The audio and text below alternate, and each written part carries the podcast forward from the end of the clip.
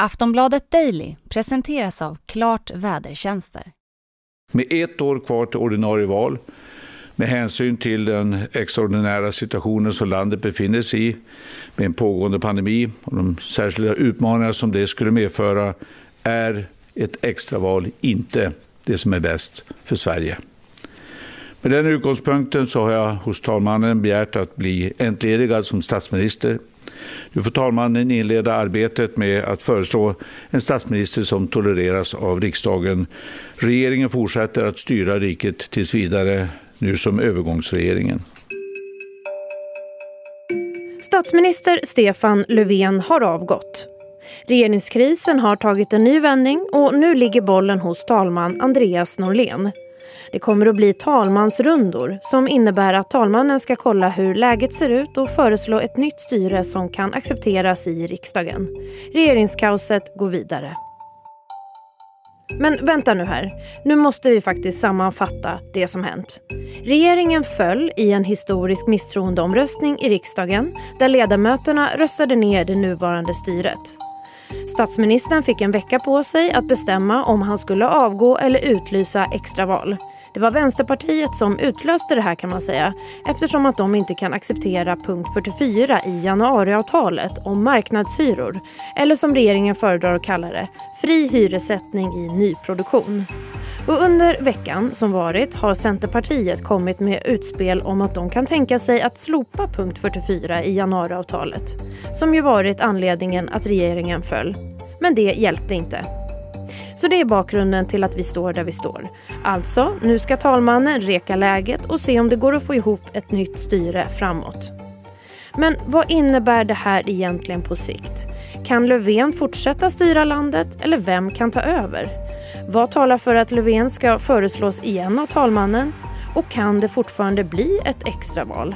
Hur ser det borgerliga blockets möjligheter ut? Och innan vi fortsätter, det är sannoliken förändringens tid. Så det kan vara värt att säga redan nu. Det här spelas in under förmiddagen på måndagen. Med det sagt så fortsätter vi. Du lyssnar på Aftonbladet Daily och jag heter Amanda Hemberg Lind. Och vi ska reda ut det här med eh, My Råväder, Aftonbladets inrikespolitiska kommentator. Och vi börjar med att fråga My om bakgrunden till det här beslutet som Stefan Löfven tog om nya talmansrunder som han sa på den här presskonferensen så var hans avgörande handlade om att vad som är bäst för Sverige. Att väljarna förväntar sig att de som är folkvalda ska lösa ut den här parlamentariska situationen eh, och att ingen är sugen på att gå på extraval och att han anser att det här är den bästa lösningen på den här politiska situationen vi har nu. Att försöka testa om det finns andra sätt att hitta en ny fungerande regering än att gå till extraval. Men för en vecka sedan så följer Löfvens regering. Han har ju inte tillräckligt med stöd att regera. Hur tänker sig Löfven kunna hitta ett nytt underlag? För han sa ju det också att eh, han, är, han står till förfogande. Kommer han kunna sitta kvar efter rundorna? Det handlar ju om Vänsterpartiet och eh, vad han gjorde på den här presskonferensen var ju att han försökte, eh, det finns ju en ja, man kan ju kalla den het potatis för att inte säga det på något eh, snuskigare sätt. Men det finns ju en het potatis som partierna har flyttat runt mellan varandra den här senaste veckan. Och det är liksom, vem bär skulden för detta? Och jättestor del av den här presskonferensen handlade ju om att Löfven sa så här, det här är Vänsterpartiets fel. De har satt politiskt spel framför liksom, eh, det politiska innehållet och eh, gått ihop med eh, högerkonservativa och röstat bort oss utan att ha ett annat alternativ. Och här är nyckeln då, och att de säger att de vill ha Stefan Löfven som statsminister. Så att det finns ju fortfarande ett underlag för honom att vara, att omväljas som statsminister på grund av att Vänsterpartiet just tydligt har sagt att de ändå vill ha honom som statsminister. Sen har det ju komplicerats eftersom Liberalerna har gått tillbaka till det högerblock där de tycker att de tillhör och det gör ju att det blir ju fruktansvärt jämnt Eh, och det kan vara lite knixigt ändå att komma fram för Stefan Löfven som statsminister. Men då om man ser till mandaten, mandaten sedan valet 2018, vilka partier har möjlighet att, att bilda regering? Det finns ju två statsbärande partier i Sverige och det är ju eh, Socialdemokraterna och det är Moderaterna. Eh, om man vill leka med andra eh, potentiella statsministrar eh, så har ju, fick ju Annie Lööf till exempel sondera att bli statsminister efter valet 2018 med den här en mittenregering, det som hon fortfarande pratar om, eh, men lyckades inte med det. Hennes, med, eh, vad hon sa då var ju att partierna är för Alltså de är för uppbundna i vad de tycker. Det är liksom för stora låsningar för att komma vidare. Och det verkar inte som att vi har kommit så himla långt från eh, Alltså vi har liksom inte gått från låsningarnas tid till lösningarnas tid under de här åren. Men vad finns det för, om du säger några exempel då, vad har Kristersson, Kristersson versus eh, Löfven, vad, vad, vad kan hända och vad är ens möjligt att hända? För i en statsministeromröstning, om vi tar den först, då ska man ju ha, man ska inte ha en majoritet emot sig. Det är det som avgör. Eh, och som det ser ut nu så skulle ju Stefan Löfven eh, klara sig i en statsministeromröstning. Medan Ulf Kristersson då har ett mandat mindre. Han har alltså potentiellt en mandat eller en majoritet emot sig. Alltså han skulle ha 175 röster emot sig i den här statsministeromröstningen, eftersom det är så himla jämnt, så finns det ju då vissa nyckelpersoner och det är de politiska vildarna. Eh, men det är också en centerpartistisk eh, en centerpartistisk ledamot som förra gången röstade för Ulf Kristersson som statsminister, Helena Lindahl.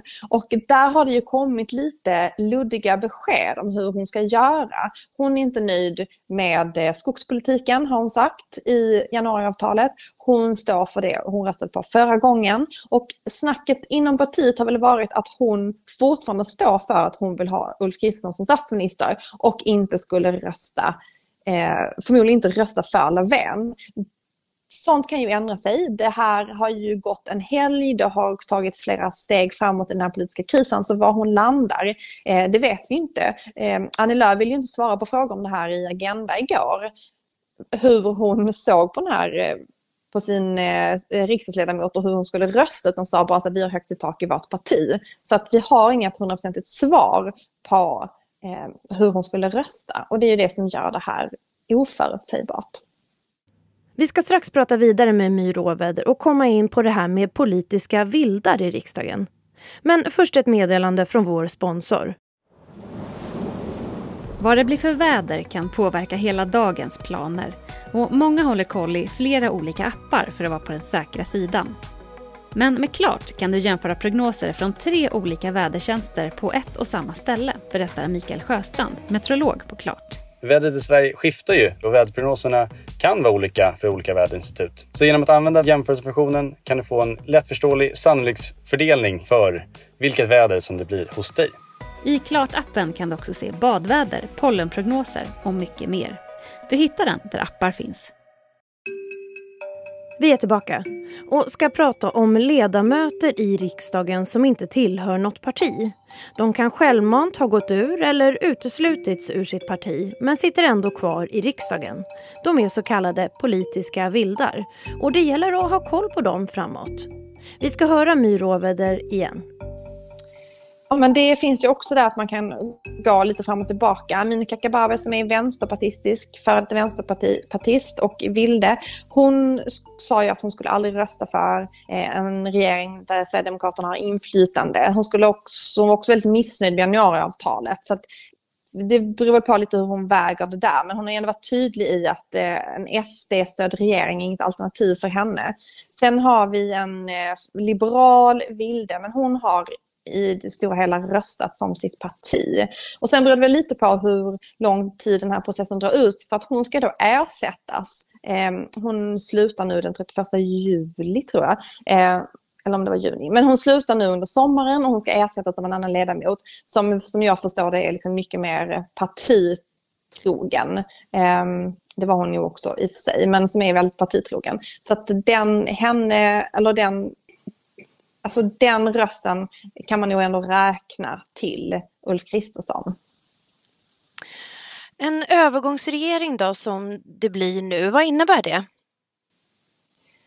En övergångsregering handlar ju väldigt mycket om praxis. För på pappret, det finns ett väldigt litet tunt dokument på bara några sidor som beskriver eh, vad en övergångsregering har för mandat.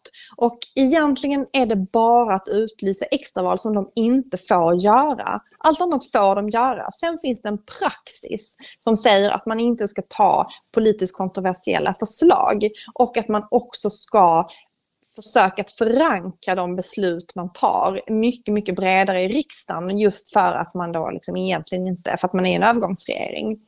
Sen så har vi ju styrt med en övergångsregering i fyra månader. Ehm, Eh, redan efter valet 2018, eller om det var tre månader. Eh, och då så tolkade ju den här eh, Löfven 1, regeringen som då styrde övergångsregering, de tolkade den här väldigt strikt, den här praxisen. Man la i stort sett fram en budget som var eh, samma budget som man hade lagt fram tidigare för att liksom inte ta några beslut alls. Så det handlar ju om vad man, hur man ser på den politiska situationen och vilka politiska beslut som krävs. För utrymmet finns. Det handlar om hur man, liksom, hur man själv tolkar det utrymmet. Nu framåt då. Talmannen har fyra försök på sig här nu under rundorna. Kan man säga någonting om hur lång tid det här kan ta? Kanske inte 134 dagar igen, eller? Jag tror att alla var överens om att 134 dagar var för långt. Det var för många dagar. Eh, och den som var allra mest överens om detta var ju Andreas Norlén själv. Han fick kritik under processen och han tog den till sig sa han och han tyckte att det hade gett dem lite för lång tid. Jag lyssnade precis på en, eh, en statsvetarprofessor, Jan Theorell, som skrev den här boken som heter 134 dagar om regeringsbildningen och vad vi har lärt oss. Eh, Slutsatsen är väl egentligen att partierna inte har lärt sig jättemycket för det handlade om att problemet var låsningar och låsningar sitter ju de partierna fortfarande kvar i. Men han sa då att eh, det skulle kunna ske på speed dating takt på två veckor. Eh, men de, måste också, de som blir statsministerkandidater måste också ha rimlig tid att sondera vad de skulle kunna, hur deras underlag ser ut. Så att någon vecka skulle man väl kunna tänka sig att det skulle kunna ta i så fall. Och sen om det inte lyckas då, då blir det ju ändå ett extraval inom tre månader. Om, vi tar, om du tar oss tillbaka lite till 2018 då, förra talmansrundorna. Eh, du satte ju igenom många presskonferenser då. Fanns det någon snackis, någonting som väckte stort engagemang då du kan dela med dig av?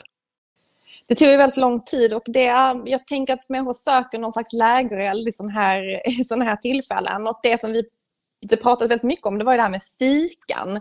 Alltså hur mycket kan man fika? Är det nyttigt att fika så här mycket? Vad är det för kakor man får äta? Andreas Norlén verkar också ha någon slags eh, eh, dragning till väldigt eh, matiga bakverk. Typ så här, dammsugare, biskvier. Stefan Löfven klagade på att han inte fick finska pinnar. Alltså, eh, och, så att jag tänker att om man nu sitter hemma och tänker det blev inget extraval men jag känner mig verkligen engagerad i talmansrundan. Så liksom ta en liten bricka och lägg upp lite av dina favoritkakor, kanske en dammsugare, om man orkar en biskvi, en finsk pinne. Lägg till någonting själv som man skulle vilja äta och så, så tänker man så här, alla dessa möten som nu ska hållas. För att nu ska ju alla partiledarna träffa Andreas Norlén och sen ska han träffa dem i olika konstellationer. Det var hans egen grej förra gången att han började ha gruppmöten. Ehm, Eh, och sen ska man då försöka ta sig framåt och att det tar, kan ta ganska lång tid. Så om man vill följa det hemifrån så kanske en liten kaktallrik för att eh, liksom, eh, känna känslan de politikerna har just nu. Så får vi hoppas att Andreas Norléns mage klarar av allt kaffe också då? Det blir ju ingen beach 2021 för politikerna i år. Det har väl talmansrundorna kanske satt stopp för nu. Sist här hörde vi Aftonbladets inrikespolitiska kommentator My Råveder. Jag heter Amanda Hemberg Lind och du har lyssnat på Aftonbladet Daily. Glöm inte att prenumerera på oss så missar du inga nya avsnitt. Tills vi hörs igen, hej då. Du har lyssnat på en podcast från Aftonbladet. Ansvarig utgivare är Lena K Samuelsson.